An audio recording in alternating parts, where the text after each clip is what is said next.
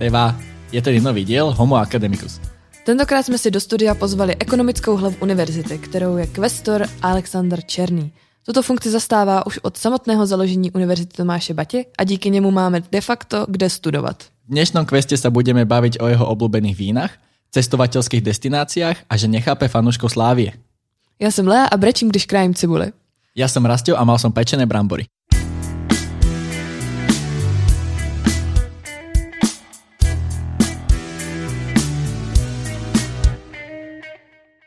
Dobrý deň, pane kvestore. Ďakujeme, že ste prijal pozvanie k nám do podcastu. Dobrý den. Uh, ja sa vás na začiatok spýtam, aké máte najradšej víno? Já mám rád jihomoravské víno, Riesling, rýnský, z vinařství Vaněk, který je 6 kilometrů za Znojmem, kam jezdím 30 let do toho sklepa jako rodinný host. Predpokladám, že pán, ktorý vlastní toto vinárstvo sa volá Vaniek. Vy sa s ním bližšie Vaněk. poznáte? Ano, jistě, jako i se starým panem Vaňkem, teď už to převzal po něm syn i s novýma technologiemi, ale skutečně jako 30 let se s nima znám i osobně. Několikrát do roka tam jezdím, nebo když pořádají před Vánocem a cymbál. To je oblíbená věc, přestože jako nejsem Moravák, tak máme rádi tu muziku, cymbál, cymbálovou hudbu, ten lidový zpěv a to, to je bezvadný. O vás sa hovorí, že rád cestujete. Záleží na tom kam, že jo. Tak já tady cestuju teďka pořád po trase Praha, Brno, Zlín a zpět. Pač všechny věci jsou v Praze, moje rodina bydlí v Brně, já tady přes týden bývám ve Zlíně, ale jinak, když si můžu vybrat, tak rád cestuju. No teď už to také není ono. Jednak eh, kvůli koronaviru to nešlo, ale já mám rád eh, leden, únor, teplé kraje s kamarádama, typická pánská jízda. Ne, on nehledejte zatím nic jako špatného, ale tak eh, pánové se baví jinak, když to, když tam jede člověk s rodinou, tak buď čekáte na manželku, nebo čekáte na děti, nebo čekáte, já nevím, na co tady se řekne, v sedm hodin vstyk jdeme plavat, jo, to je bezvadný. Takže teď posledních mnoho let, eh, s výjimkou těch dvou, směr Indický oceán máme rádi, různé ty ostrovy. Je to tam docela hezký a ku podivu lidi si myslí, že to je všechno eh, cenově nedostupný. Není to pravda. Tam jezdí třeba i na takový Seychelský ostrovy, jezdí baťuškáři. Jenom musíte mít zpáteční letenku. To mám rád opravdu. Viete spomenúť nejaké univerzity, v ktorých ste sa inšpiroval? Tak o, ono jich je, řekněme, eh, relativně dost. Já jsem zejména dostával fotografie z těch univerzit. Eh, Já třeba jsem viděl i univerzity, zejména teda eh, v té Africké republice, když jsem viděl, že i ve městě, které bylo, eh, řekněme, jenom dvakrát tak větší než Zlín, takže tam bylo supermoderní divadlo, jenom proto, že na té univerzitě bylo něco jako divadelní fakulta, a že tam byl koncertní sál, protože tam byla i hudební fakulta a tak dál.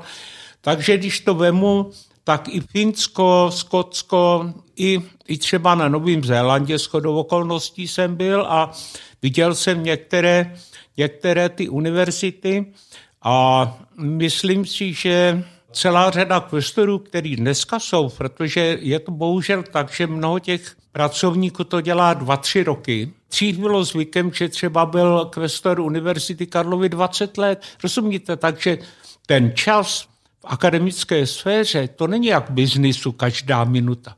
Tady je jednotkou času akademický rok. Že? A také potřeba prostě se poučit ve světě, jak se ty věci dělají.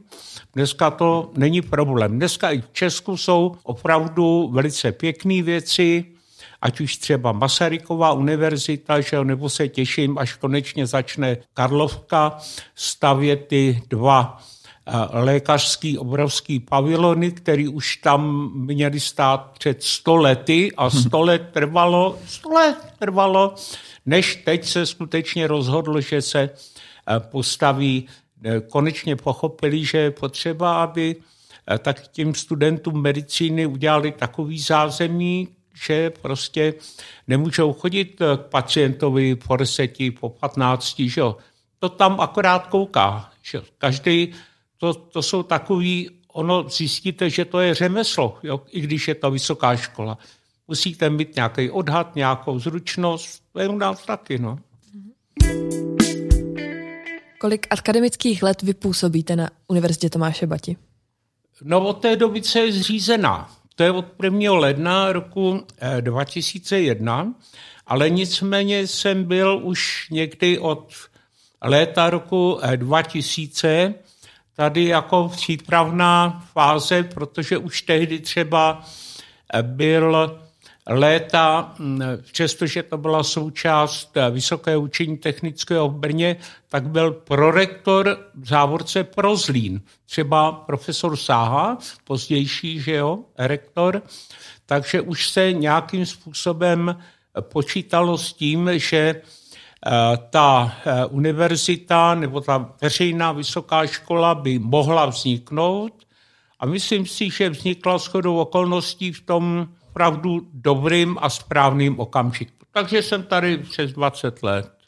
Vy ste predtým pôsobil tiež teda ako kvestor na VUT v Brne. Prečo ste sa rozhodol pomôcť k vzniku UTBčka a vlastně potom sem aj následně prejsť? Ale ono to nebylo tak, takhle úplně jako jednoduchý, že jo. My jsme se samozřejmě znali eh, s Petrem Sáhou eh, dlouhý léta a eh, už tehdy bylo eh, zvykem, že každý nově zvolený rektor si vybírá jaksi kvestora a tedy. A eh, když eh, profesor Sáha zjistil, že by se mi moc nelíbilo s dalším rektorem tam pracovat a že směřuju do Prahy na různý jiný ty, tak jako říkal, no proč by si nešel jako dělat tohle. Tehdy jsem mu s takovým nerozvážným tom řekl, že to teda chvíli zkusím. No a jak jsem vám říkal, tak z té chvíle přes 20 let, což moje paní už těžce nese, protože říká, že už jsme starý a že by bylo dobře, abych se zdržoval doma. Mohl byste posluchačům objasnit, co všechno vy jako kvestor musíte dělat? A co se pod tady tímto termínem vlastně skrývá?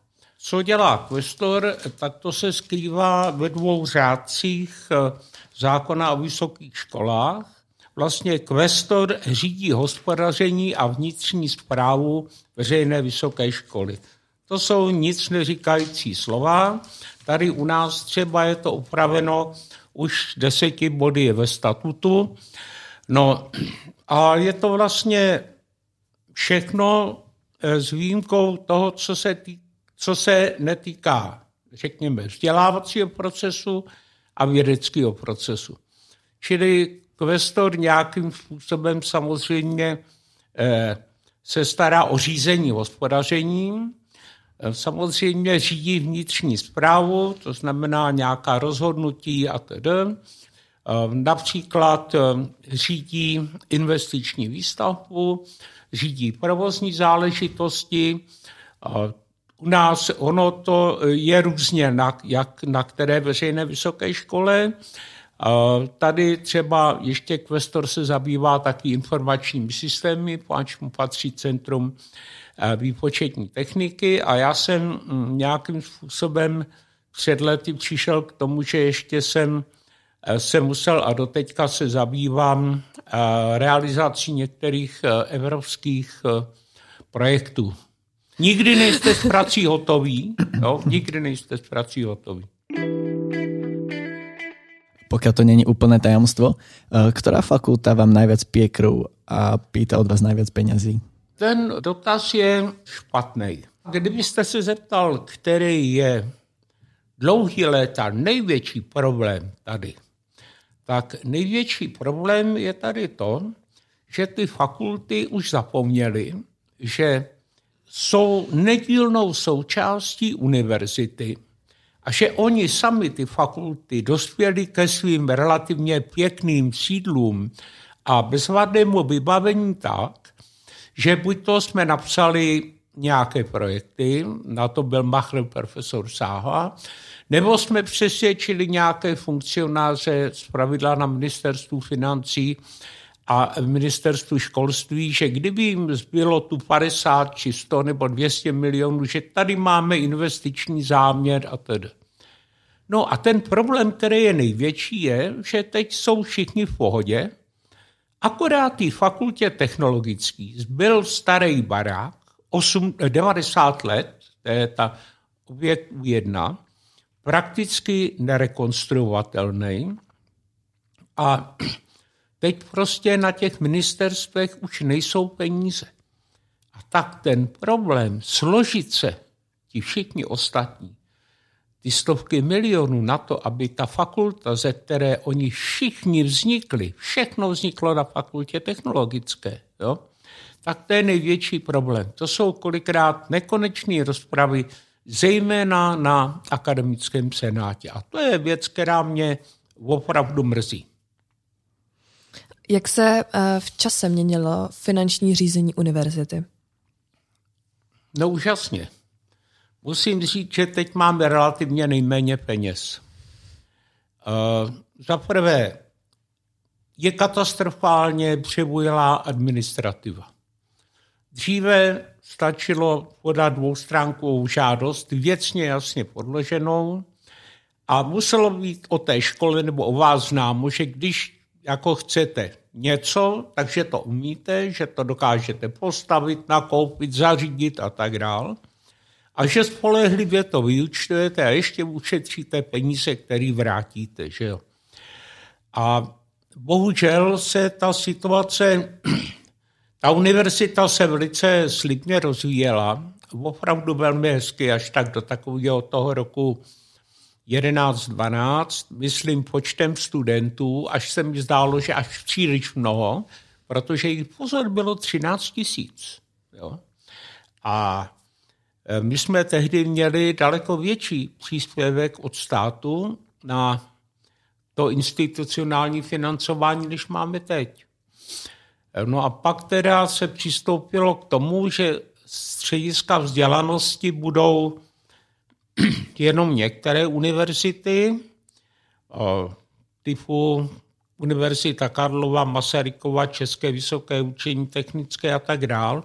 Já sám jako absolvent Karlovky to sice chápu, ale důvod pro to nebyl žádný. No a tak ministerstvo začalo ty počty jaksi regulovat, a to ne nám, jo, ale těm univerzitám, kterým já ošklivě říkám venkovské, hmm. oni říkají regionální, což je asi 10 univerzit.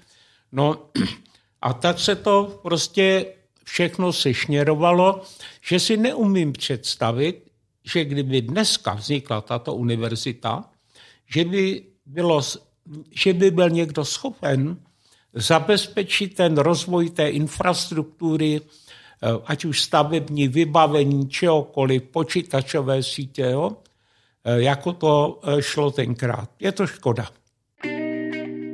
co všechno se tady tedy od přechodu z vysokého učení technického se stihlo vybudovat, aby ta univerzita byla v podobě, ve které ji známe dnes?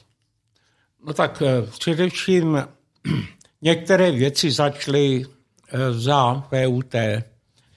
Někdy v roce 95 ministerstvo nám předalo ten objekt, kterým je dneska fakulta eh, managementu a ekonomiky a někdy v roce 98 eh, se začal rekonstruovat čtyři objekty eh, patřící škole nějaké průmyslové na to, co je dneska fakulta marketingu a komunikací.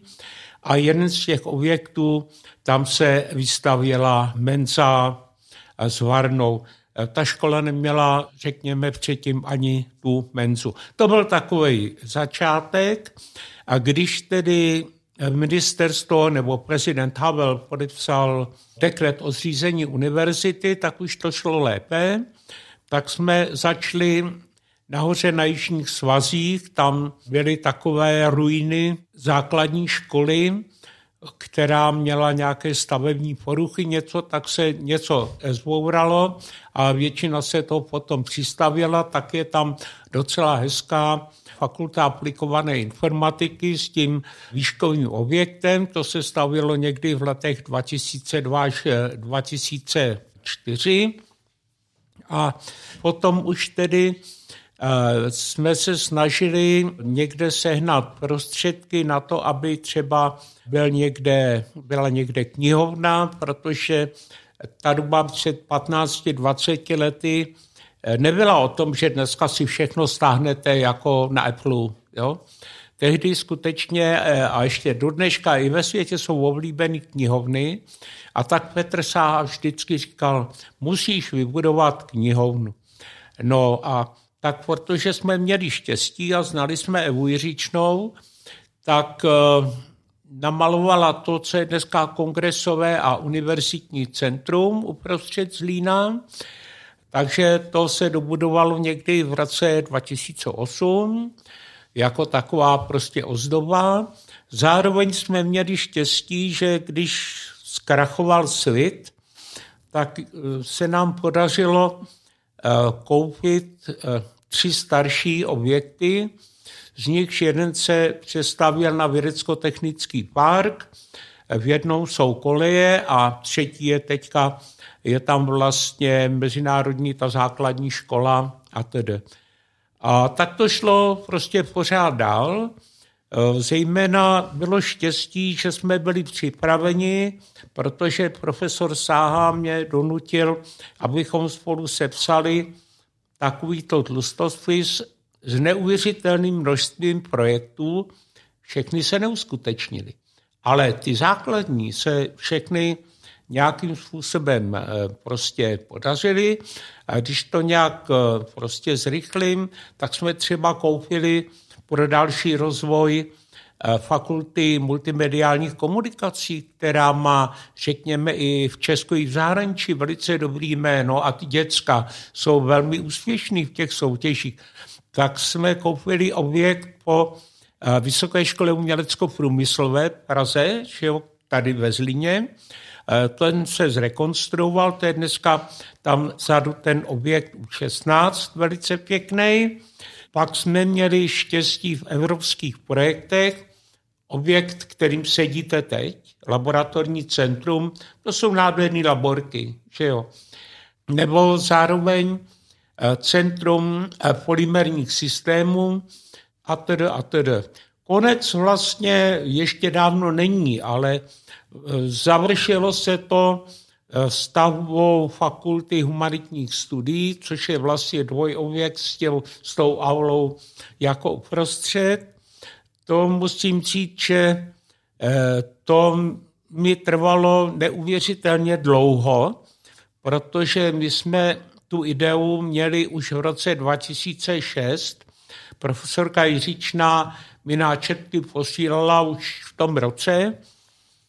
Pak dokonce jsme od eh, jisté ministrině školství dostali příspěvek na nákup toho pozemku, eh, když ho dostaneme za lidovou cenu eh, ve výši 10% skutečné hodnoty, ale to jsme tak nám vyšlo město vstříc poprvé a naposledy tenkrát, že to je, ale bohužel trvalo dalších N let, eh, než se podařilo přesvědčit ministerstvo, že bude dobře vložit několik set milionů korun do toho objektu. Byla to taková prostě schoda náhod, ale trval v roce 2017 to vlastně bylo dokončené.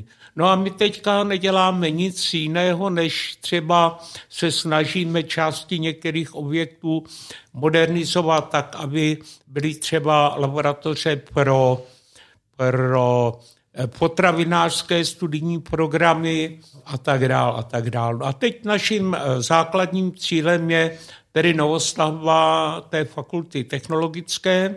Kolem toho byla spousta hm, diskuzí, že to je památková zóna a tak dále. No nakonec se zjistilo, že státní památkový ústav, eh, jistě, že jsme to tam museli vysvětlovat, ale v zásadě no, neměl žádných námitek pro eh, magistrát města Zlína a ten objekt bude zbouraný a bude tam postavený nový. O vás sa hovorí, že ste veľmi pracovitý človek a vôbec není divné, keď akože príde niekomu nejaký mail od vás v noci, alebo teda skoro ráno. Ale kam tým ja narážam, vy ste zároveň aj Spartan. A stíhate stále s kamarátmi si popri vašej profesii ísť zakričať do kotlu? Jednak se už nechodí do kotlu, protože jsme starí, takže si když tak jde na tribunu a to mě musí pozvat dva, tři moji kamarádi, který mají permanentky jako na tu tribunu, Eh, ale musím říct, že je to čím dál tím míň.